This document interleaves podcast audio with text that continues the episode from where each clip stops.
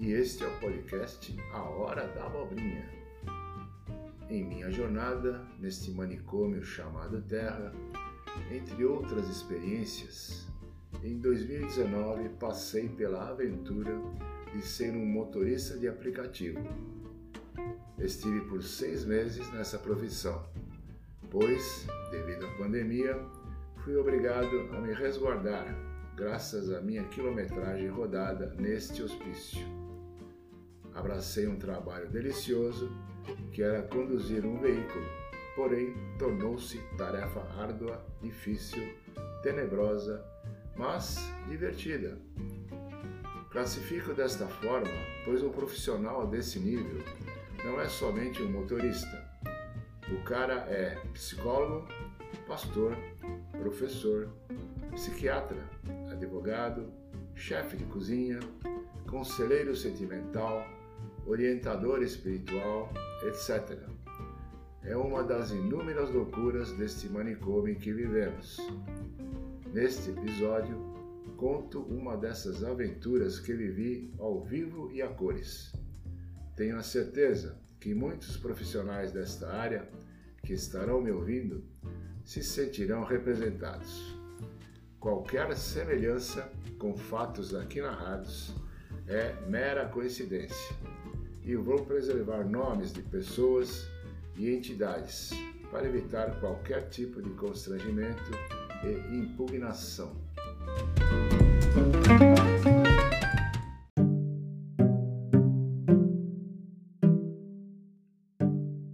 Tudo começou num momento delicado. Morávamos minha mãe e eu quando ela resolveu mudar de endereço e foi morar mais perto do construtor deste manicômio.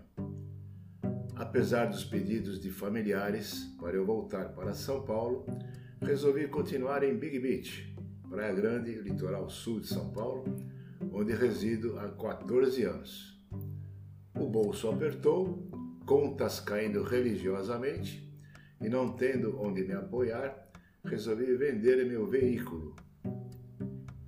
Grande amigo, verdadeiro irmão, atuante na área de, da comercialização de automóveis, me convenceu a entrar para o ramo de transporte como motorista de aplicativo.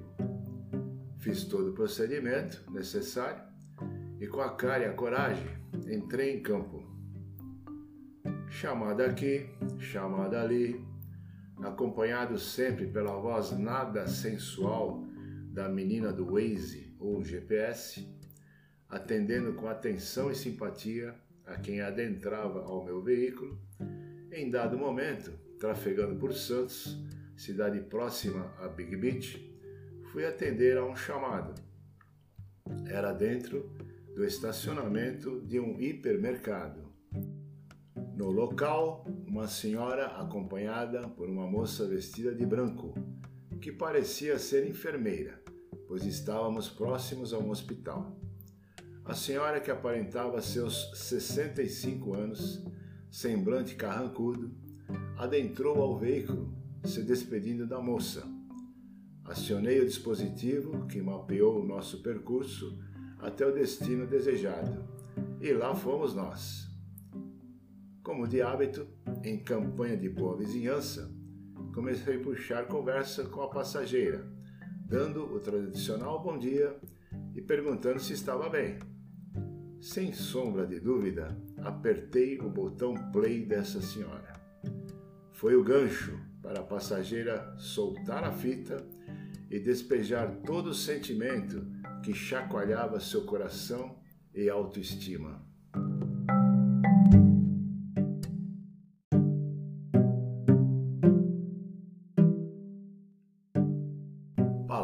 da passageira. Sabe, senhor, essa menina que me deixou no seu carro é uma santa.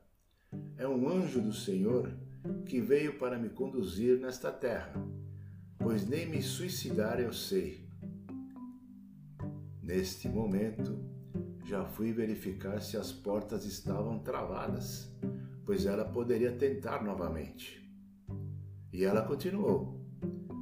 Tive muitos dissabores em minha vida depois que meu marido me trocou por uma de 25 anos, e estava disposta a acabar com tudo, até com minha vida. Eu ao volante, ouvindo com preocupação aquela senhora e contestando seus nefastos desejos, eu dizia: Imagina, minha senhora, temos tantas possibilidades na vida. A senhora ainda é jovem, forte, saudável e tem muito que fazer nesta vida, não só ao próximo, como a si mesmo. Ela continuava: O senhor imagina que tentei por três vezes o suicídio e não consegui. Nem para isso eu sirvo.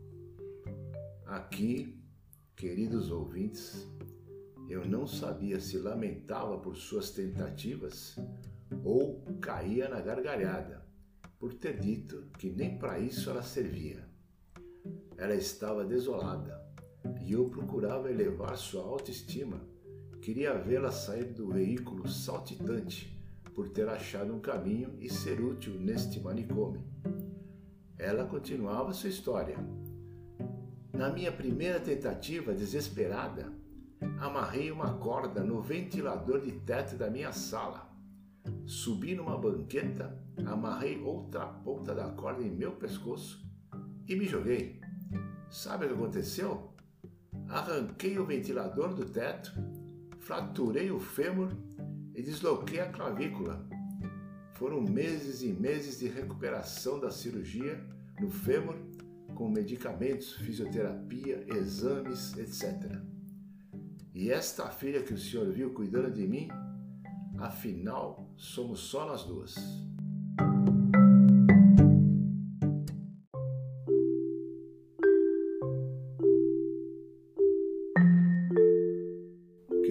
Ouvintes, confesso que além de surpreso, estava difícil controlar o riso. E ela continuou. Na segunda vez, quase um ano depois da primeira tentativa, eu estava desesperada em casa, agoniada, sozinha, limpando e temperando um frango para almoçar com minha filha, quando resolvi cortar os pulsos. Peguei a melhor faca para não falhar, fui ao banheiro e não tive dúvida, cortei os pulsos. Já estava completamente abatida, sangue por todo lado, quase sem forças, quando aparece minha filha, que resolveu vir mais cedo para o almoço. Ela fazia curso de enfermagem e conseguiu prestar os primeiros socorros até chegar a ambulância que me levou ao hospital. Além de enfrentar o desespero de minha filha, dos socorristas e do pronto atendimento no hospital, foi aberto um inquérito para descobrir as reais causas daquele incidente. E veio a decepção. Ao cortar os pulsos, acabei errando o local adequado para isto, pois se tivesse cortado no local certo, nem minha filha teria me encontrada viva. Imaginem eu ao volante, em meio ao trânsito desarvorado que se apresentava à minha frente, e escutando essa tragédia anunciada e mal interpretada, procurando palavras de incentivo e autoajuda para levantar o ego desta senhora, saída dos filmes de suspense e terror, tipo Sexta-feira 13. Que horror!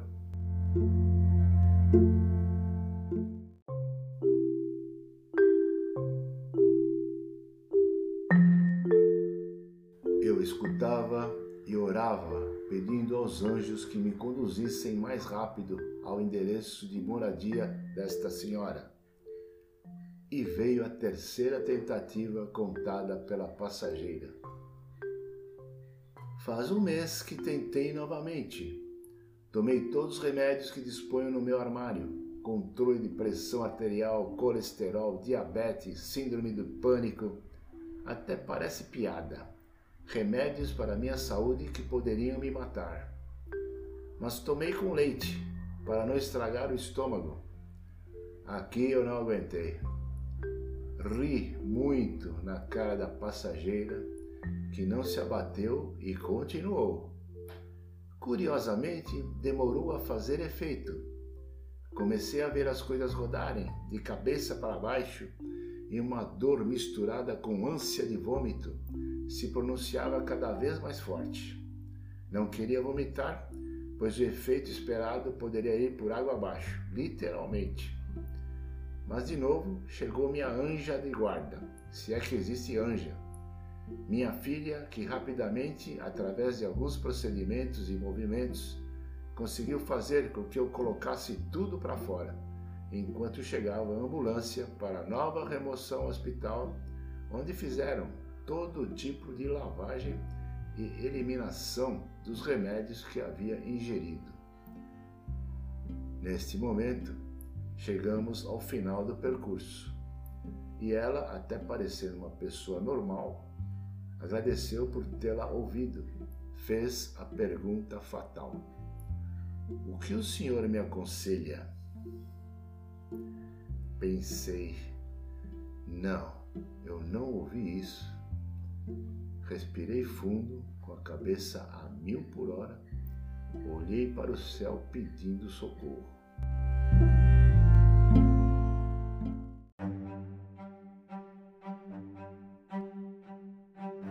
Veio a inspiração. Comecei o sermão. Na verdade, o que a senhora precisa é ocupar sua cabeça com coisas saudáveis, interessantes e produtivas. Para a senhora, e o bem de sua filha, que a ama de paixão. A senhora gosta de trabalhos manuais como tricô, crochê, e ela rapidamente me retrucou: Deus me livre, nunca fiz nada disso na minha vida. Até pensei, ela com uma agulha seria um perigo. Mas eu insisti: A senhora gosta de ler? E ela: Detesto. Estava quase orientando que ela se atirasse embaixo do primeiro ônibus que passasse, quando veio a luz. A senhora gosta de cozinhar? Ela respondeu com um sim não muito convincente, então aproveitei. Peguei o gancho dando a ideia de que ela poderia praticar o bem sem olhar a quem. Seria uma forma de ocupar a mente, cozinhando, montando algumas marmitex e inicialmente doando aos mais necessitados, o que seria muito bom para ela e sua cabecinha devastadora, bem como para pessoas necessitadas que perambulam pelas ruas deste manicômio chamado Terra. E continuei. E quem sabe mais para frente, a senhora poderá abrir um pequeno negócio de comida por quilo, junto com sua filha que vai adorar estar a seu lado, acompanhando sua mudança de hábito e atitude. O que acha da ideia? Silêncio no ar. Notei que os olhos dela brilhavam e até seu semblante carrancudo não era mais o mesmo. Veio a dúvida, pois eu não sabia se ela havia gostado da minha ideia ou atingido o estado máximo de loucura. Felizmente, ela abraçou a ideia para ajudar o próximo, se dedicando à culinária e distribuição de marmitex aos moradores de rua da redondeza. Desceu alegre e saltitante do meu veículo, levando meu cartão para algum próximo contato, me deixando a esperança de ter salvo uma vida e ajudado outras que perambulam por este manicômio chamado Terra. Hoje, mãe e filha estão à frente de um restaurante por quilo, onde vendem cerca de 200 a 300 pratos de comida caseira por dia, e aos sábados distribuem cerca de 100 marmitex aos mais necessitados. Aliás, o restaurante chama-se Enche o Prato Se Não Me Mato. Bem sugestivo, não?